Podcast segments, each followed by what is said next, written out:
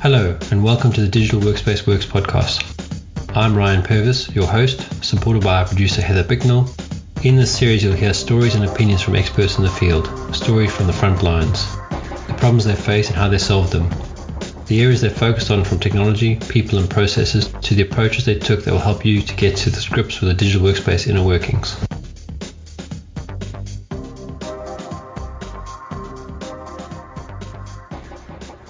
So, so welcome, Lisa, to the Digital Workspace Works podcast. Do you want to introduce yourself, please? Sure. So uh, I work in strategy execution. That's been my, my whole background. And I mentor executives to accelerate their projects and their change. So um, my clients love having that uh, sounding board for the you know and to get some fresh ideas that, that that's what they um, they hire me for and so they can fast track what they're doing and i also have a membership as well, uh, turbocharge your transformation, which I'm very excited about. Yeah, that's great, and and I think that's the, I mean, we we overlap nicely there. That I, I like to be the trusted advisor, or fulfill the trusted advisor role too, with customers where they can just come and talk. And you know, you're South African, I'm South African. We're pretty plain speaking people, um, so they know they're getting good feedback, or or the feedback they don't want to hear necessarily um, but it helps them to to cut through some of the bureaucracy or the red tape or or change their thinking a little bit or or challenge some of their thinking, which which I think they don't always get with with their directs. Um, exactly. So it'd, be, so it'd be interesting to hear more about how you've got to this position, maybe. Sure. So I started in South Africa working for what was then Andersen Consulting. It's now Accenture. And I was basically sitting behind a, a green screen doing COBOL and a few other things and um, other kinds of um, coding. And, uh, and then um, I kind of, I'm a very much a people's person. And I found a lot of the reason why the projects, the, the, the systems, when we implemented them, didn't stick was because of just the change in the people side. So I became really interested in that. And then to cut a long story short, I left and I went to the US and I um, was interviewing with a few firms and I got a job offer for McKinsey. And I thought, fantastic, I'm going to move here. I'm going to go and work in, you know, and, and I tried all sorts of different things because you, you, you know, you, you don't need to specialize in a, like choose whether it's technology or change or it's just a whole lot of sort of strategic kind of projects. I love doing that. But again, the, reason why a lot of the strategy work didn't stick was the people. So again, long story short, came to Australia with a backpack and, and basically stayed, and uh, and went to go work for a culture change organization. And then in 1999, I started out on my own. So yeah, wow. going on. Yeah, going on 24 years, and I sort of put all that knowledge together. So I've been doing, um, you know, implementing uh, change programs, all sorts of transformation programs from a multidisciplinary perspective, as a usually in the role of pro, program director or program manager and uh, and and love doing that. And um, I've, I've, had very high success rates with in in an, in an environment that where the, traditionally it's been you know the, there's been a lot of failure rates, and so um, but it's taken me a long time to get to a point where I'm sort of confident enough to kind of go out there and really own it. And I think that's mm. what happens when you start getting older. You sort of just get to the point where, you, yep, I can, you know, I know I can do this. And so that's why I'm so excited well, two things. One is that I've started, sort of moved more and more into mentoring teams and, and executives to to um, advise them on on how to accelerate what they're doing um, in you know strategy, transformation, all of that. And then the other uh, part is that um, I've started a membership this year. So that's the Turbocharge Your Transformation membership, and the purpose of that is twofold. One is to um, to teach people how to do all of this from from the lessons of what's been most successful. And also to create a bit of a community and um, that kind of confidence that people have that there are other people that are doing this sort of innovating innovative work. And it's pretty tiring and it's pretty hard and it's pretty lonely sometimes especially when you're in a big corporate and um, you've got really prickly politics to deal with and yeah. although there are people all around you, it can feel quite lonely. So it's quite nice to have a sounding board for that. And um, I've got a way where people can do it and still get a bit of confidentiality. Yeah, and yeah. Get, get some advice. So yeah, so that's what I do. Yeah, it's, and it's, it's funny you, you mentioned the, the the politics, the prickly politics. I was talking to someone about it yesterday. That the you know everyone thinks the higher up you go you go in a role, the easier the easier it gets. It actually gets more and more complicated, and and you've really got to. And I, and I struggled with this when we moved to the UK because the people I spoke to didn't speak the same way that I spoke. They were not direct and blunt and solve the problem people. They would talk around it. They would they would and I had to learn a hard lesson around how you had to have meetings before the meeting. And you had to ah. lobby and you had to get to know people and you had to know all about where they were coming from and what their things were and all that stuff. And then you would be able to get um, buy into to what you wanted to think. But it's you know, it was a hard it was a hard year and a half of of you know, as a typical Springbok rugby player would run into people and, and run them over. That didn't work in, in the political game. You had to you know, be a little bit more, you know, Kiwi in the sense of, you know, a lot of fancy footwork. Um, but you know, in the end, you got to win the game somehow, and then the only way to win it was to to get people on board. Um, so and and, then, and that's kind of where value came from to a large extent was how did you um, and value is a product, value is a framework. Um, how did you get people aligned? What kind of you know how did you go about doing it without becoming imposing, but more consultative, more trust building, um, very clear on what the, the, the reasons why we were doing something. So the so the value of doing this thing. Why was this thing the most important thing to be doing? What was the sequence to do it? All that kind of stuff. Um, which you know led me to my sort of going on my own a year ago, just over a year ago, um, more formally. You know, I've always had sort of the consulting stuff that I've done, even when I was full time. You know, with, with, full transparency to who I was employed by. Um, but this was much more formal in the sense of going into customers and saying, okay, well, you bought this product, you spent a million bucks on it. Why is it not, why are you not seeing any value? Well, it's because your whole structure is wrong. Like you just you you're not geared up in the right ways. You're still doing everything the way you did it before, but now you're expecting the technology to solve your problem. You've got to you've got to change how you work and, yeah. and all that kind of and and some of those conversations are are not um as I say, not blunt conversations. There are six, eight, 10, 20 conversations over a period yeah. of time. And you just got to constantly be feeding back and, and, and guiding somebody. So that's exactly, sorry, go ahead. No, no, that's a, that, yeah. and I think that's where we overlap. I think we've probably done yeah. something very similar in just different, just different disciplines. Yeah, so that's exactly the the thing because it's been quite it's quite hard for a lot of folks that are in the digital technology space that are technical and have come from a technical background to um, to think from an integrated perspective, and so they miss the cues. And what you've just described, Ryan, it's quite interesting. Um, are you doing uh, the video as well for this? Because if so, I'm yep. happy to um, I'm happy to to share a uh, a diagram if you like. Yeah, yeah. Uh, we'll do the video, and then also, if we, if you don't mind, we just do a screenshot of or whatever you you're sharing. Of um, course. The, the audio only. Of course. So, what you've described, Ryan, is um, is thinking from a multidisciplinary perspective, and that is very unusual for folks that have come from one discipline. Um, mm-hmm because what they tend to do is they tend to think from one or two disciplines generally, I find. So people have come from um, a like the business kind of focused on a business outcome, like in your case, technology, or being a subject matter expert on a project, or being a product manager. They would all fit in the circle at the top, which is the business circle. Okay. So thinking from a uh, specialized subject matter expertise perspective, thinking about the business outcome.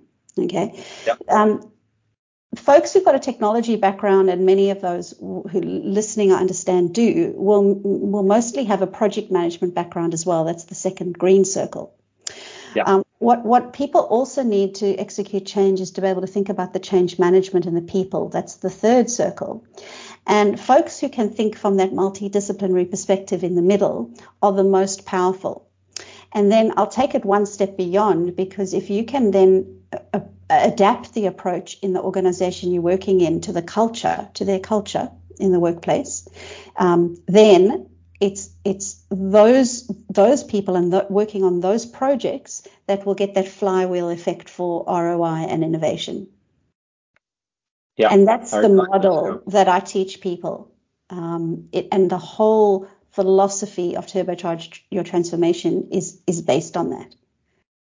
I, I love this. I love this diagram. Um, I think it's such a um, so so for for the value framework that that we put together uh, over the years, we don't have this kind of image. We have a different one, um, and we don't call it. I mean, th- there's the similarities, but it's not the same thing. I've I've worried more around um, strategy and, and execution uh, underpinned by people.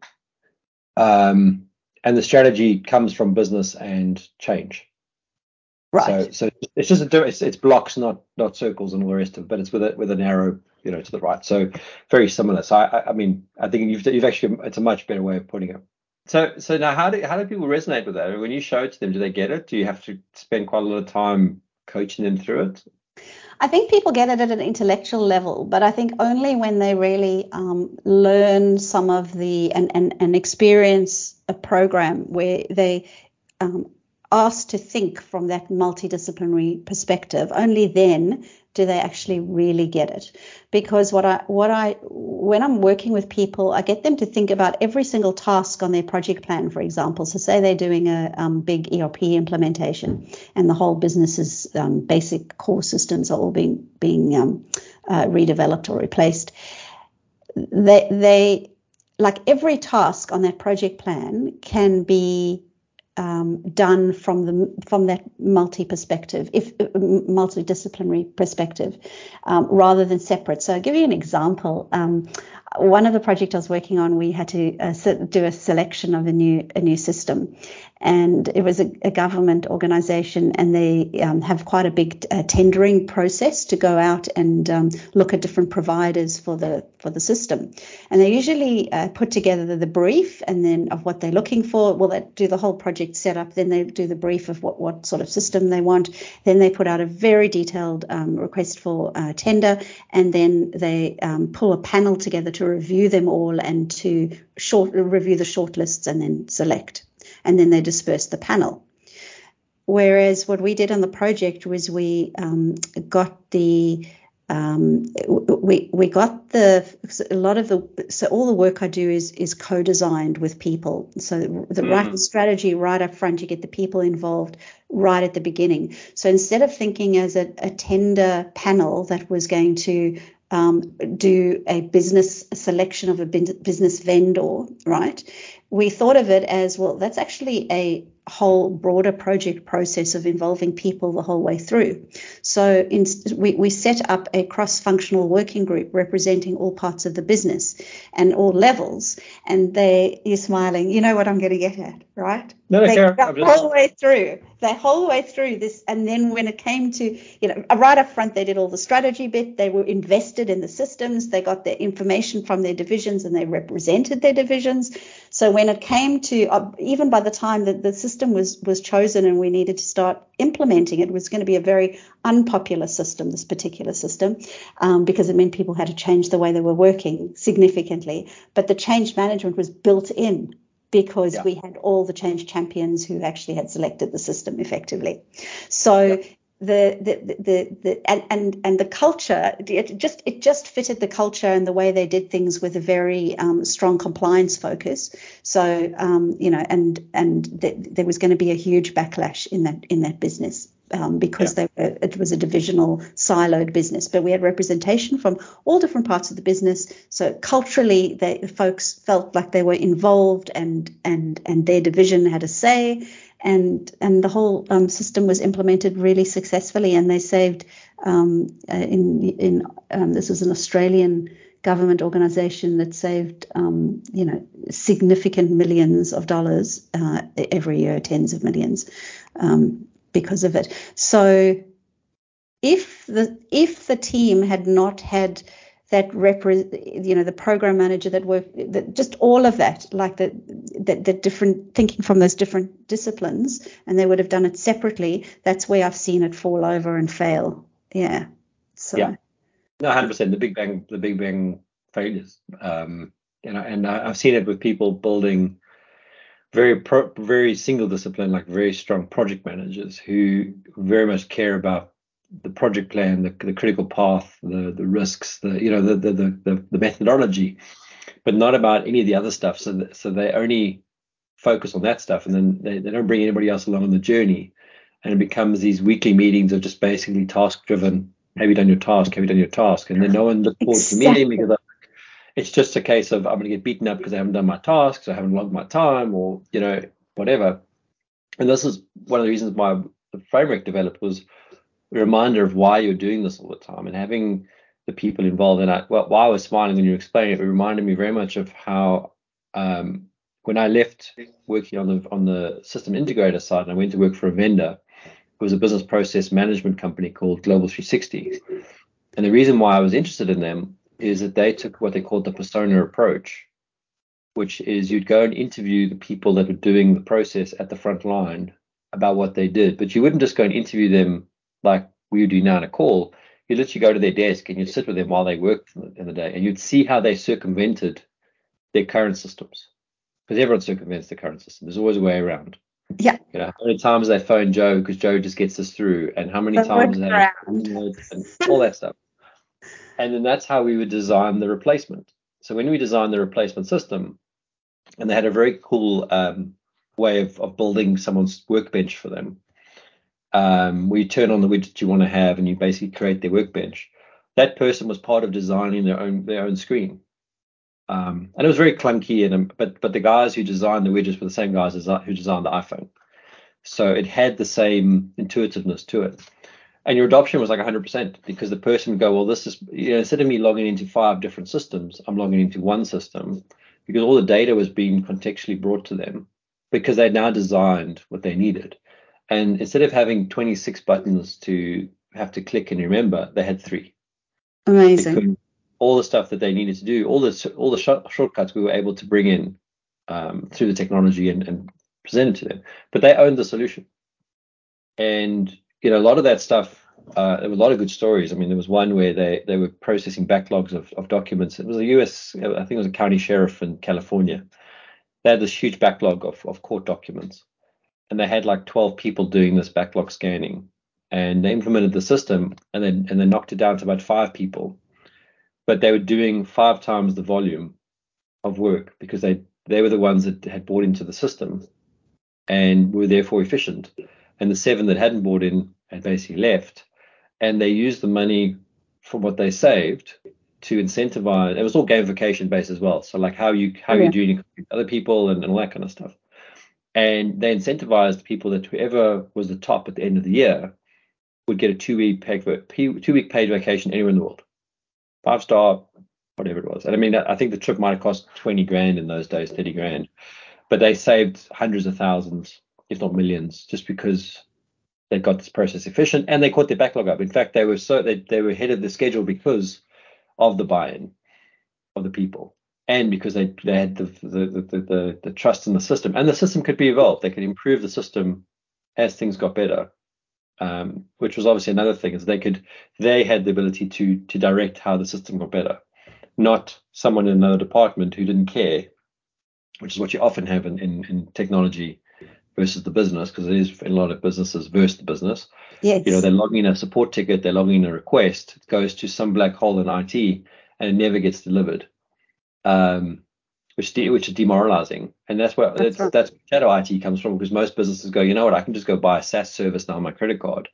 I can have a CRM today I can pay a consulting firm as a part of that deal on my on my corporate card. I don't need to go through IT, and then IT finds out, and then there's the, then there's the, the worst situation where they're trying to bring this thing back in, but it's all on a negative foundation. Yeah. So, yeah. Yeah. How, anyway, so can I ask you a question? How oh, how did you learn the importance of the people and the change management? Because a lot of the tech people with a technology background that I talk to they don't truly think from that kind of in that way. They don't think in that um, way. Well, it's quite funny. Uh, I was talking to my mom, mom about this last night. So I've never fitted in. Like, if, as far as, I, as, as, as my earliest memories go, I, I, was always the guy outside, like any sports team. I, I would be in the sports team, but there would always be a nucleus of people, and I'd always be on the outside. And and I'd always struggle to be to be included or whatever it was. And I think having that situation from from the get go, I've always had to find ways to to fit in.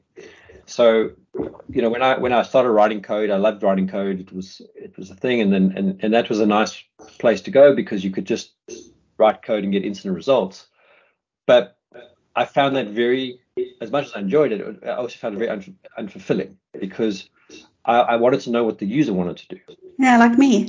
Yeah. You know, so that so that and yeah. and, that, and I think it comes back to that thing that that you know I used to you know in all the sports I played I used to solve all the problems with a solution and I used to go and tell it to people and and and I had a, coach who used to verbally abuse me um, about all the stuff you know you, uh, you know in, in, he used to call it shock treatment but I always found that if I could get past him with what I was doing then I would be on it. Then I would have answered. And and I say he verbally abused me because in, in nowadays we call it verbal abuse. In those days he was just being hard on me.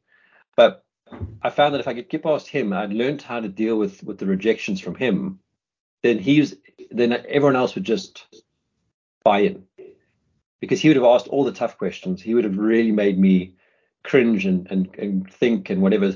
And and he always made a point of, of telling me his stories about how he always pushed himself to be a level above where he was.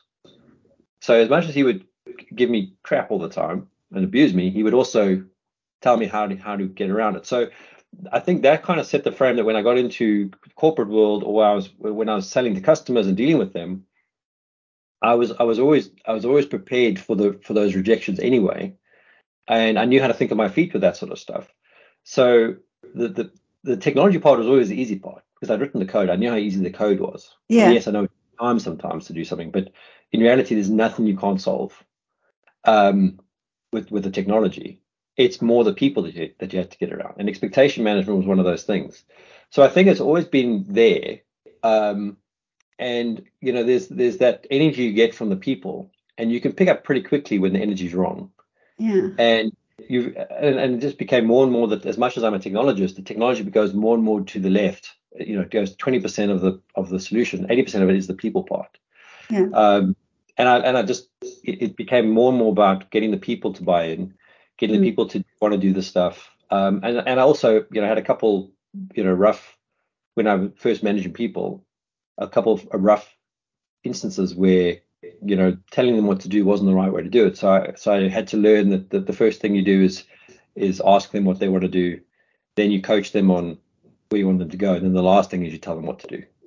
So yeah. can't get, you, know, you got to give them some some rope, but at some point you've got to be, you know, you got to deliver something, so you've got to be the last thing. But it was just the order of, of that um, and and a lot of military stuff over the years I've read, and and how you know the good militaries don't tell their people what to do; they just tell them what the problem is and ask them how to solve it.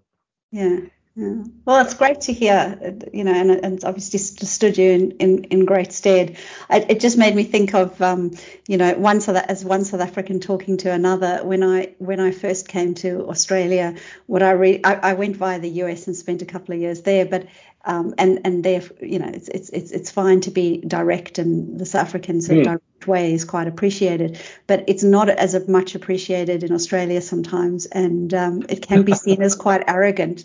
So uh, you know that telling, you kind of, ha- I, I, really had to learn how to how to just tone it down and be a bit more patient and a little bit, um, you know. So uh, that was quite, yeah, it just that sort of made me think of when you were saying, it's 100 percent right. I mean, it, tell last, ask, don't tell, yeah. Yeah, I mean, it, that was a, that was my experience. I moved to the UK because even even by South African standards, I was considered to be quite um, um, not passive aggressive, but uh, I, I, didn't dictate even in South Africa. Like I was very much like, well, what do you want to do? How do you want to do it, etc. Mm. And then I got to the UK and they said, no, no, you're way too aggressive, way too direct. And I was like, but I'm not even nearly like by, by, you know, if you had to have some of the guys I know, you would be crying. Like if you think I'm direct, you know. And I had to really learn that you, and that's why I learned to do the meetings before the meetings. Yeah. And and my my boss, I mean, I was an engineering lead at the time. He used to say, "Why is your diary so full of meetings? Like your job is to build stuff." I said, "Yeah, but I've got to talk to all the people." I call them corridor conversations. All the corridor conversations before the yeah. meeting. Yeah. But, but, because you're in a global organization, there, you know, your guys are US guys in Asia. So I want to talk to these people. I want to, I've got to talk to them every like multiple times in a week to yeah. to to get them to trust me enough and vice versa, uh, and hear all their you know hear all their moaning about what we want to do, so that I can when they moan about, it, I'm like, okay, you're gonna moan about this, you're going to moan about this, that. So here's how we solve that problem. Here's how we solve. It. Oh yeah, that's cool. Okay, fine. Yeah. So by the time you get to the, the big meetings, it everyone was so not docile, but so on board that the that the actual meeting was so quick. Like you kind of go, why is that meeting so quick? I said, well, because everyone's already on board. It was just a case of you guys getting to hear that they were on board. Perfect. Um, and it, like, it, it doesn't like always work, but it works most of the time. It's like being a cultural chameleon, right? You kind of just yeah. You you you you figured out how things will work in the culture that you're working in, and you know you needed to have those conversations first. Brilliant. Yeah, look, I'll be, and I think the other yeah. thing, which, which uh, you know, my dad worked for SAA back in the good good old days, so I traveled a lot. Um, and I think having that exposure to different countries from from an early age. I mean, I, you know, my first trip overseas with my dad on my own was Hong Kong. You know, you couldn't be more different to South Africa um, from an exposure point of view. And we spent a lot of time in Asia, a lot of time in in various European countries. So, you know, as I grew up, I, I saw things and I met people and I had to learn little bits of language and a little bit of culture things. And I think that also helps now that when I speak to someone and they go, oh yeah, I'm from you know, Nijmegen in Amsterdam. I'm like, oh yeah, we were in a, I worked there for, for six weeks. Oh, where were you? Oh, no, I was here. Yeah. Nice. Instantly you connected. Um, and I think that's that's an important piece as well, is that that to find that way to connect with people.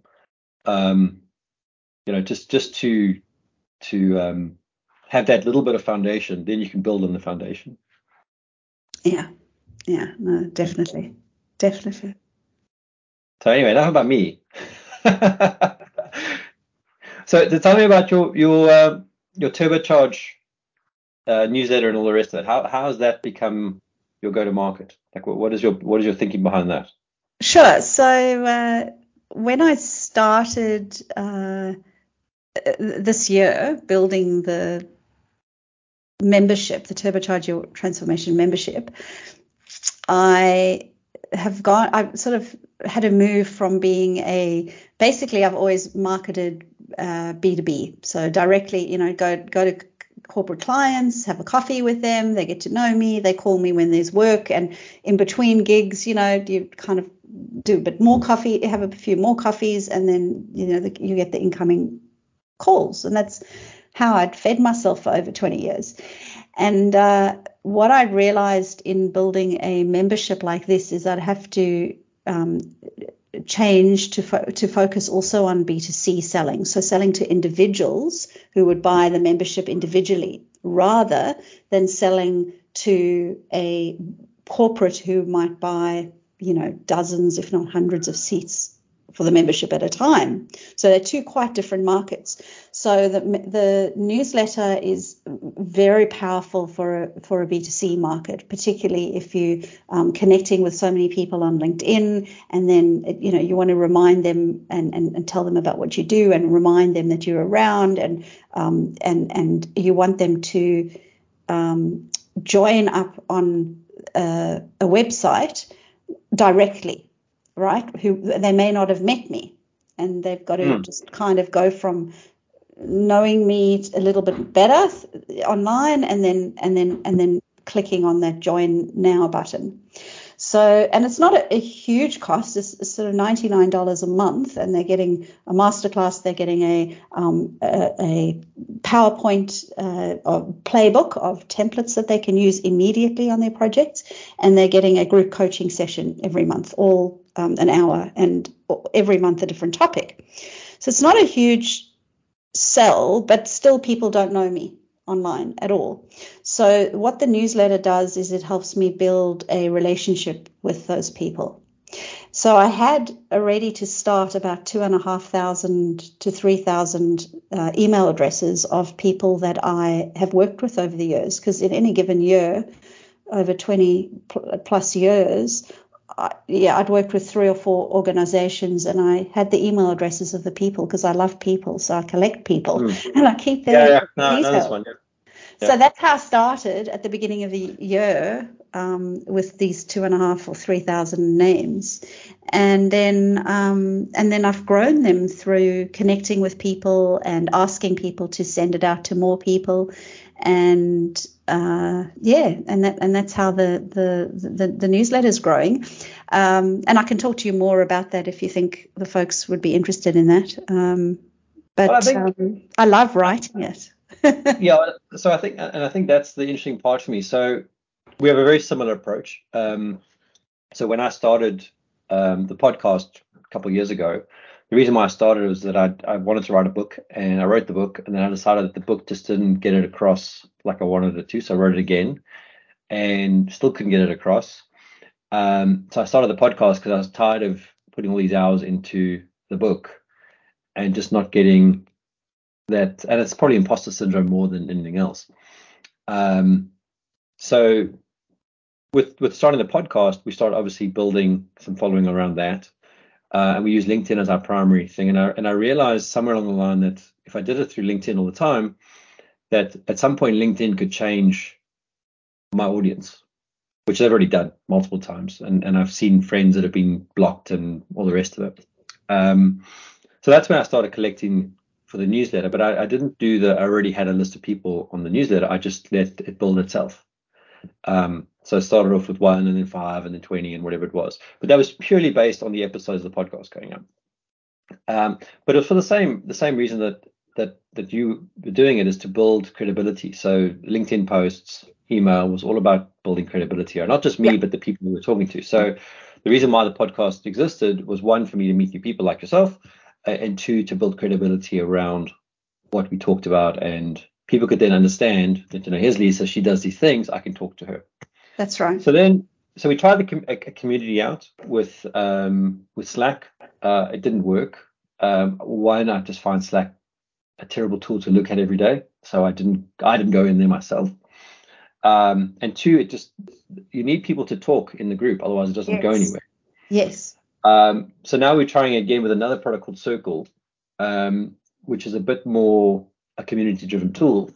We have a similar circle. Circle. Circle. Okay. Yeah. It's like yeah, I'll send you a mighty mighty networks and one of those community yeah. platforms. Yeah. Yeah. Correct. Yeah. So, so we're trying out that. Yeah. Sorry. Finding that. Um, I think the tool's okay. Um, but it comes back to the same problem again. People need to talk in them. Yeah. And what we've done initially is we've said that the the community itself is free to join, but then there's a sub community inside there, which is the value execs community, which is for the the fractional consultant looking for more fractional work. Um, and they get access to the training that we've got, they get access to the product that we've got when that's ready, etc. Um, but now I'm thinking that actually the whole community needs to become paid for, and that'll drive, you know, because we're you know we're about 50 members, I think, give or take, um, to to get that going, and we get and we run a, a monthly networking session um, so it's similar in some respects to what you're doing. What do they pay? Um, what do the members pay? Uh, well, so so the main one is free. For the value execs, it starts at about 50 bucks a month. Okay. Um, pounds. And pounds, yeah. Yeah. And the, the, the, crux of value execs is if I get fractional opportunities, that's why I post them. I post them in that paid for group. Right. Um, because that's you know what most people I speak to, uh, and the story behind that is when I was trying to sell people on the on the product uh, through my network, most of them are going, yeah, I love the product. We'll definitely give it a go. But how do you do the fractional work? How do you get consulting work? Because I want to transition out of my full-time gig into fractional, or I've been doing fractional for a while, and I'm really like concerned the market's flat. How do you find work? And and I mean, the reality is most of what you get fractional wise is through your network. Yes. But the other part to it, which is what we do with the community, is by being visible. So everyone that joins Value Execs gets uh, goes on the, comes on the podcast. They go on our YouTube series, um, and then we put them to our partner podcast um, that we have. Podcast, there's, there's a few of those, and then we we want to do, uh, and I say want because we're still doing this part, take their content that they are publishing and then republish it. And the idea behind this is based on Ubuntu, which is I am because we are, is to be uns- unselfish and we are getting some of the members putting the, in the opportunities that they're not get that they can't handle or that they don't want to take on into the group as well to say well look i've got this opportunity. I can't do it right now. Or it's not my skill set but can somebody else pick this up? And it and it builds trust there where they can say look i can't do this but here's someone from my community that can help you out. Um, and we had a networking call last week um, where two members never met each other before. We, we just basically let them speak because they were just saying like I do this I do this oh that's great that's a synergy let's chat you know I can help you etc etc and I was like well we can just drop off and let you guys just carry on because you know it's clearly it's clearly working uh, for you two to have this chat and they, they've gone off and met separately and that was that was the goal of the community was just to create these connections um, for people to to help each other and and have this sort of trusted network. Fantastic. Um, yeah. Fantastic. So I think you know you know similar to what you're doing in some respects, building credibility, but uh, for a group. Yeah. Yeah, there's a nice um, app called, well, it's an app and website called Letter Growth. I don't know if you've come across that. No, and not yet. What that is uh, is uh, a, a platform for newsletter creators to meet other newsletter creators and find cross promotional opportunities. So oh, yeah. in there, there's a whole lot of. So I've just started reaching out to some people in there, and I'm going to use that as a you know to swap um, promotional opportunities with people at a similar level and with a similar audience. So that's yeah. quite a powerful tool, I think. Yeah, and and I think that is the trick is is to is to grow your audience but then also to cross pollinate with somebody else's audience because that's how you get your exposure. You, you, know, not that everyone's the same, but you want to go into circles where you're not a strong presence. Um, that's right. And, and expand it out. I mean, um, I spoke to, I don't know if you know Lloyd, um, he was on my podcast recently. I mean, he's got a, I remember the numbers now, um, but a massive newsletter. It's in the millions. Um, and he's written a book on, on his 13 rules and whatever it is. And all the stuff we're doing is kind of in those rules of, of growing the the thing. The only thing that, that that he does, which I haven't done yet, is is face to face events. Right. Uh, which is what he's doing. Do you have most of your community based in the UK? Um, I'd or say Europe? most. I've got a couple in the US, uh, mostly Europe, uh, UK, Europe. Um, and I, and interestingly enough, and I don't want to misspeak on this, but I find it's more if it's UK based, majority are actually immigrants to the UK. Mm. And I don't know why that is. Um, it might just be a, a coincidence. Um, but you know, if I link, if I think about the majority of of who signed up recently, they've either been foreigners or uh, immigrants. Do you think there's a correlation between people working in the fractional space, perhaps, or just yeah, or maybe uh, because you because you, you cover a lot of things around sort of starting up working in this kind of way that maybe people are in transit, sort of, well, just I don't know, thinking in their life, transit in their life, and well, yeah. I, I, think I think if you if you've immigrated, you, you naturally are a hustler because you've already had to move out of your home comfort oh, zone. Oh, that's so true. That is so and, true. And if and if you're in that mindset, then you're prepared to do not necessarily anything you, anything you can, but you, you're open to more opportunities and more ways of doing things. Um, so you have that drive that um, you know. I, I, I'm not saying people don't have drive when they live there, but I think if you're an immigrant, you have that extra, that extra drive. And there is a there's a statistic that some economists put out once upon a time that uh, an immigrant is worth seven jobs huh. in the economy. Amazing. And and I always find that interesting because if you look at Brexit, that's that's the anti yeah anti-immigrant anti-migrant yeah thing, which which yeah. and you know, the UK is under pressure, and it's not surprising. Um, whereas you look at the US, I mean, most of the successful people are immigrants. Uh, I mean, Steve Jobs is, is is probably the most successful, and his his family are immigrants. You know, all the all the big corporates are run by guys from India. You know, yeah, all the ones. Many, yeah, Indian uh, migrants are punching well above their weight in Australia too. Yeah. Yeah, but it's yeah. because they because they've taken they're hustlers, and and you know if you I've never been to India, but you know you know Durban. I mean, there's a lot of you learn a lot about Indian culture there. They're hustlers. They they're prepared to to do it. And yeah. uh, so I think to answer your question on the fractionals, I think we're getting I'm getting a lot of that interest because the people that are are looking for it Um, you get the, you get the odd ones that are, are they reach the point in their career that they know they won't get another job because they're getting to the age that no one will hire them because of you know these these um, um archaic and and uh, you know um, what do you call it artificial ceilings that you can't work beyond a certain Yeah. age, Yeah. etc. Yeah. So they've got no choice but to become a consultant or a fractional. Yeah. Um, but then, so so there's still that percentage, but I think the majority are just hustlers looking Yeah. looking to, you know, to have multiple income streams and to have um enjoy it, do the stuff they enjoy too. I think there's Yeah. also that. Yeah. Definitely. Definitely. So, what what are your what's your take on it? No, I think you're right. I hadn't really thought about it, to be honest. So uh, um, I'm just thinking through some of the folks that I work with. We, we have about 20 uh, consultants in our core Future Builders community, in our for, in our core group, um, Yeah. who work, um, who do you know a fair bit of work under the Future Builders banner. There are four of us who are like directors. It's a virtual organization. We set it up 10 years ago. So although I've been independent, and I'm doing air quotes here, um, for since 99, about 10 years ago, we set up the Future Builders Group brand for all of us. So we all have our own PTY Limited businesses underneath that, our Yeah. own P&Ls, but we combine and have a combined website and we have combined marketing and combined um, approaches and values and uh, and and collaborate very closely together.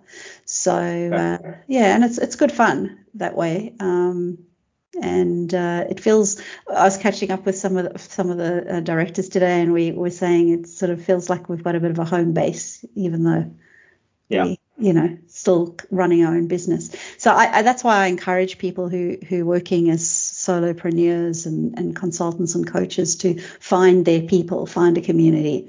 Um, you know, communities like like you've got and and I've got and um, and um, you know others because that's that sort of home base is is and that sort of sharing of like leads and gigs when people don't want them and that you could do quite well yourself you know that you're quite well suited to those kinds. And there's there's more of that more and more of that popping up. And the other thing I, I like about it I suppose since COVID is this the move to more of a digital learning and being able to learn with other people online I like the idea of being able to, you know, for people to be able to learn online and uh, and and learn on an ongoing basis rather than necess- you know, not only doing one-off courses, but have these sort of memberships where they can learn with other people, because Mm. um, and then they've got other people to ask questions, you know, because you've got social learning, which is learning from other peers, is such an important part of learning as well and everything that I read on the and, and research on the um, skills based economy, skills based businesses,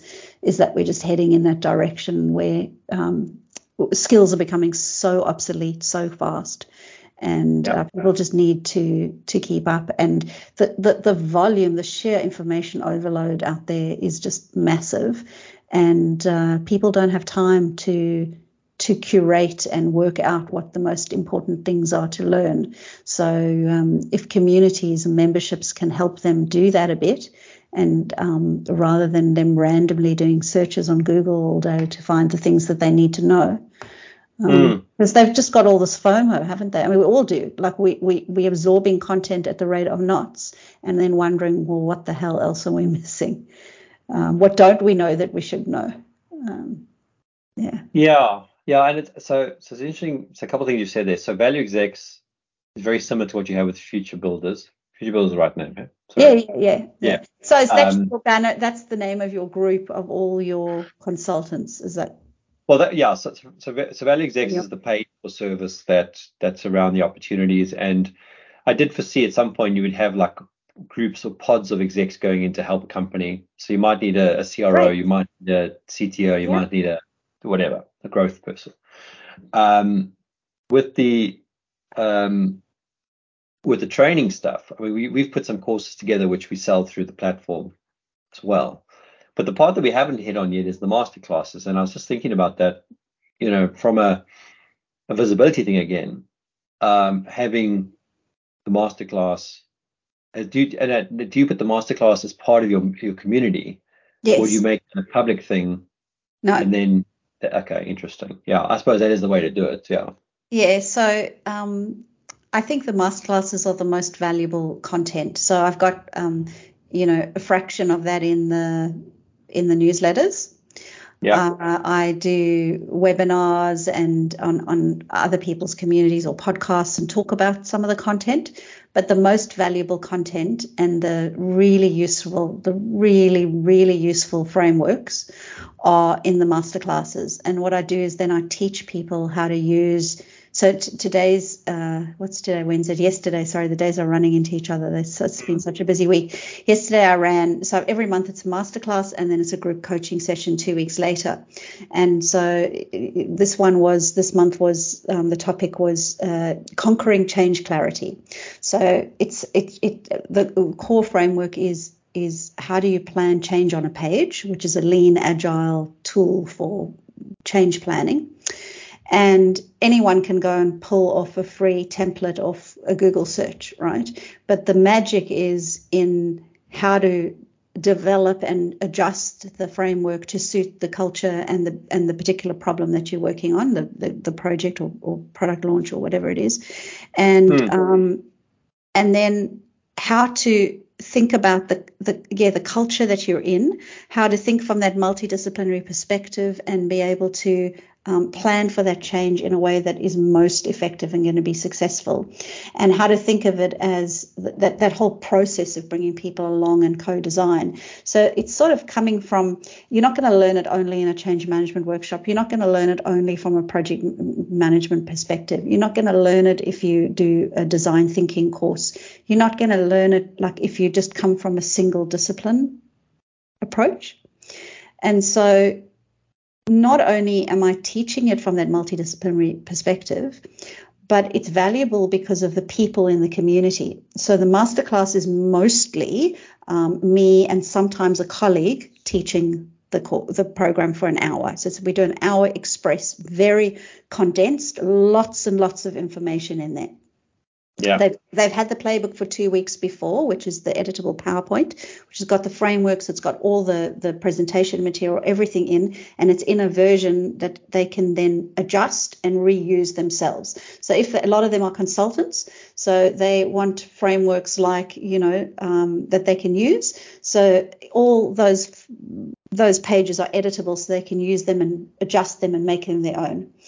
And then yeah and then and then they come to the group coaching session two weeks later and everybody contributes and we go into breakout rooms. So if you were coming along with your um, you know um, digital transformation um, expertise you would be able to contribute from that unique perspective of well if i was change you know planning a change for digital transformation this is how i might think of it differently. And so you connect with other people that are um, you know um, in the community uh, one, you know, we do, we go we break out into one-on-ones or groups of threes or whatever, depending on the day, and then um, so you meet some of those people, and then also people will send in their problems that they're working on, uh, or the framework that they've applied right? So we had one yesterday where somebody wanted to set up a change management function in their business. It was a very fast growing business, and they'd filled out a change plan to launch a change community in house. And then we all contributed. I used a visual whiteboarding tool, and everybody had access to it on the call, on the Zoom call, and we all put different post it notes online. And so that person went away with all sorts of great ideas. So yeah, it's sort of a. I, I love the model. I'm going to steal it. Just to be just to be honest. Good. I, Do I that. think it's uh, great. Um, and I'm hoping that, we can collaborate further, Ryan, as well, because I really love what you're doing, and um, I love your multidisciplinary approach that you're taking. And I've got so much content; it's coming out of my ears, and I cannot wait to get it out there. So I would love to be able to share. Well, maybe you're my first. You're my first masterclass maybe you just run one of your masterclass in our group and see how it goes. Yeah. Uh, yeah. You know, because you know, I think there's there's you know one of the things that I wanted out of the community is that there are experts in there, so the experts should come and do their masterclass. I mean, I don't know how how to do it commercially. It might be free to begin with, but well, free to the members, but at least to start building that that um that content train, and then build the membership up further, and that becomes how it gets commercialized. I don't know, but that's just me brainstorming with you as we're talking. Yeah. Um, but there's lots of people that have got experience, you know, guys that have grown businesses, they've exited out of out of startups, that sort of thing, which is which is often what I hear about people saying, well, I've got the startup, I want to build it, but like, how do you how do you build a startup besides just building a product, or, or you know, how do you go and sell it? How do you go and do your pitch decks? You know, all that sort of knowledge is where where I'm getting a lot of questions at the moment, but there's still on the other side the corporates going, well, now I've got I've got less people, I need to do more work, and we need to solve these problems in the business. Uh-huh. But so you've got this. I? This, yeah, two different worlds all the time. Yeah, this is interesting, right? Because I've got the same dilemma. So a lot of my work over the last couple of years, mentoring, has not only well, the majority has actually been in smaller, high growth businesses, tech businesses, rather Yeah. than big corporates. And um, so I have another whole set of IP. So I've got this whole, all these playbooks, right? I've carved up what I had into 16 different play playbooks, right? On Yeah. 16 different modules that are I've got on you know the one so that there's one every month that's being introduced to the membership. So we're up to number five at the moment. So if anyone joins, they get all five, and then they get the new one every month. Then I've got a whole nother so that's the corporate sort of how do you do transformation in a corporate. Then I've got another whole set of tools that I haven't done anything with yet besides use them with my one-on-one like if I'm, I'm I'm, you know um mentoring a CEO of a of a tech firm, right? And this is on um, the whole business model uh, from purpose. So I've got play purpose, strategy, uh, go to market, um, org design, uh, people and culture, uh, ec- you know, execution, all of that, all of that, and yeah, product market fit, all of Yeah. that. I've got topic. Those are all topics, and yeah, I'm I'm I've got all that stuff, and I'm I, I can't do it all. I'm just like, uh, I- but but because I'm so excited with it all at the moment, I just I'm like a, a you know a content factory. I like I, I wake up sometimes in the middle of the night and I have this another idea for a for a newsletter. So I write it down sometimes, or sometimes I wake up and then I've forgotten it otherwise. So Yeah, right, yeah. and so and so what's happening? That's why I'm posting a, a newsletter every week because I can't. I don't know what to do with all the content I've got. So um, it's the only way. Like otherwise, I would have just done it monthly. But I've got all this content, so I want to get it out there because I know, like, you know, you read in the Harvard Business Review last year they had an article. Uh, sorry, this year they had an article that um, based on 2022. Uh, all they had uh, 78% failure of, of transformations. You, you might have seen that one. And then McKinsey on its website consistently in different places talks about um, the failure rates they find are about 70% of transformations and strategy execution and all that. And Yeah. I know that my success rate is is really, you know, like we've had you know, over 50 transformations, two have failed. So that's like 96%. And, you know, you talk about imposter syndrome. It's taken a while for me to actually come out and be able to say that without sounding like a, you know, um, overinflated ego Yeah. and, and to own it. And, but but I do because now I know I know what works and I want to share it with people. I really do because all those failures are you know stuff ups of careers, uh, Mm. you know um, money down the drain, um, embarrassments, um, you know people losing their jobs, uh, you know lost opportunities. It's terrible. It's terrible. I know because when I've had those failures, I've you know I, it's taken me you know ages to get over them. It's it's awful. Yeah. You know, I had one the one of them. I had th- th- basically the the the the, the sponsor was fired of the whole Yeah. program. The it was the ni- most nightmare project I've ever worked on. The two of the, the stars of, of, of, of, the, of his people that were on, on the program had both resigned about two weeks before he was fired because it was such a mess. Um, and and within about six to 12 months after, every single executive on the executive committee that were all actually on our steering committee left except for one. Sure. And That's it was um it was it was an absolute mess, and I was the program manager, and I felt dreadful. I felt so bad, like I hadn't, you know, hadn't, hadn't done anything. I, I have a similar experience, not as not as, as, as dire as that. In fact, mine was the opposite one, which I've in some respects opposite because no one fell on their sword for it, and they should have. And it was one of those things I'd left a role to join this company, and I'd left early because they were doing this thing, and I was like, this is my expertise. Like, you cannot do this project without me. So I left early, came and joined them, got involved, and I kept saying to them, "You pick this is you're doing this wrong. You're picking this the picking the wrong technology. This is the right technology. You know, this is how we have to do it. This is the approach." And they just ignored it and ignored it, and ignored it. And uh, we picked the wrong technology. We we put it in. The supplier knew it was the wrong technology. They told me they knew it was the wrong technology. They were they were trying to do things with this tech they would never be able to do.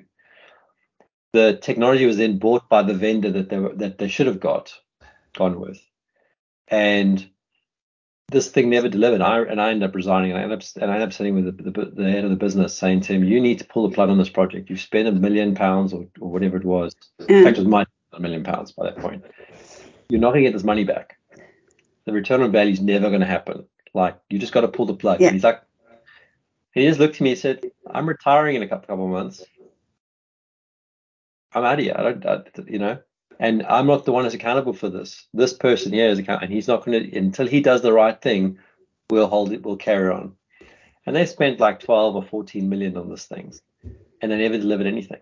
And the irony is that the business was actually in a very good space. They, because when you were telling me the story, when uh, I, when I smiled, there's a lot of times when people buy technology, they don't change how they do anything. That's right they just carry on and they think they, there's going to they put it in. It's an installation not an implementation is what my professor james colopio who taught me when i did my mba he always used to describe it as that and i love that expression. It's exactly it's, yeah, 100% 100% yeah.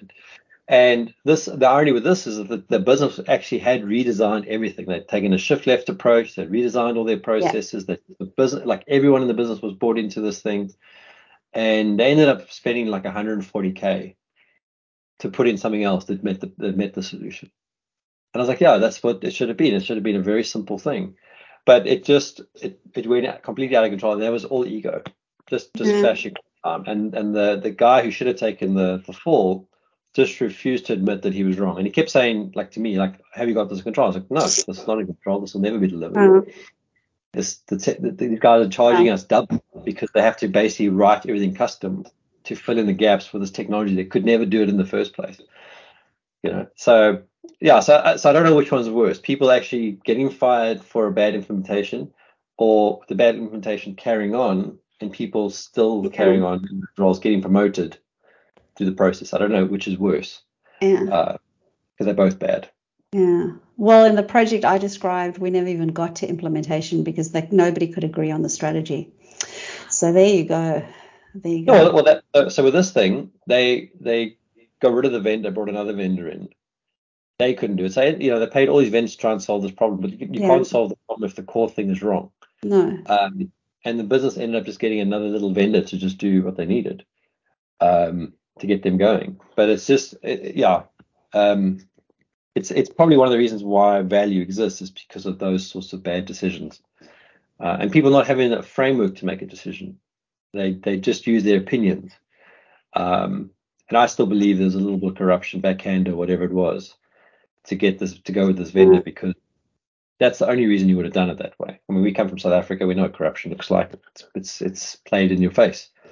Um, it's not like in the first world where everyone hides it a little bit more um, cleverly, uh, but it still exists.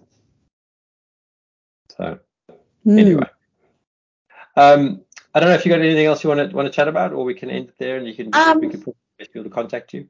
I think that's a that's probably a good place to to end. Um, I'd love it if people contact me if they've got any questions, if they want to sign up to my newsletter. Shall I? Um, my, my website is uh, our, well, our website is um, futurebuildersgroup.com. And if people go to the um, for, uh, forward slash turbocharge, you can find the information on the turbocharge. Um, all my colleagues are up there. Um, there's a resources section with my newsletter, and you can sign up. And um, I'll give you all of that for your show show notes as well, Ryan, and um, yeah, and uh, and the and the, the page that uh, I spoke about as well. And yeah. Um, yeah. look forward to to doing a masterclass for you and some cross promotion, and uh, let's get your mainly UK audience and my mostly Aussie audience with some we've got um, some in the UK and some in uh, the US and uh, one in Mexico, but most of it is in Australia. So it would be quite nice to, um, yeah, do some collaboration. Yeah, I look forward to it. I'll, we'll, we'll chat about that after this. and we'll make a plan. Awesome. Sounds good. Super. Thank you for listening to today's episode. Heather Bicknell is our producer and editor. Thank you, Heather, for your hard work on this episode. Please subscribe to the series and rate us on iTunes or the Google Play Store. Follow us on Twitter at the DWW Podcast. The show notes and transcripts will be available on the website www.digitalworkspace.works. Please also visit our website www.digitalworkspace.works and subscribe to our newsletter. And lastly, if you found this episode useful, please share with your friends or colleagues.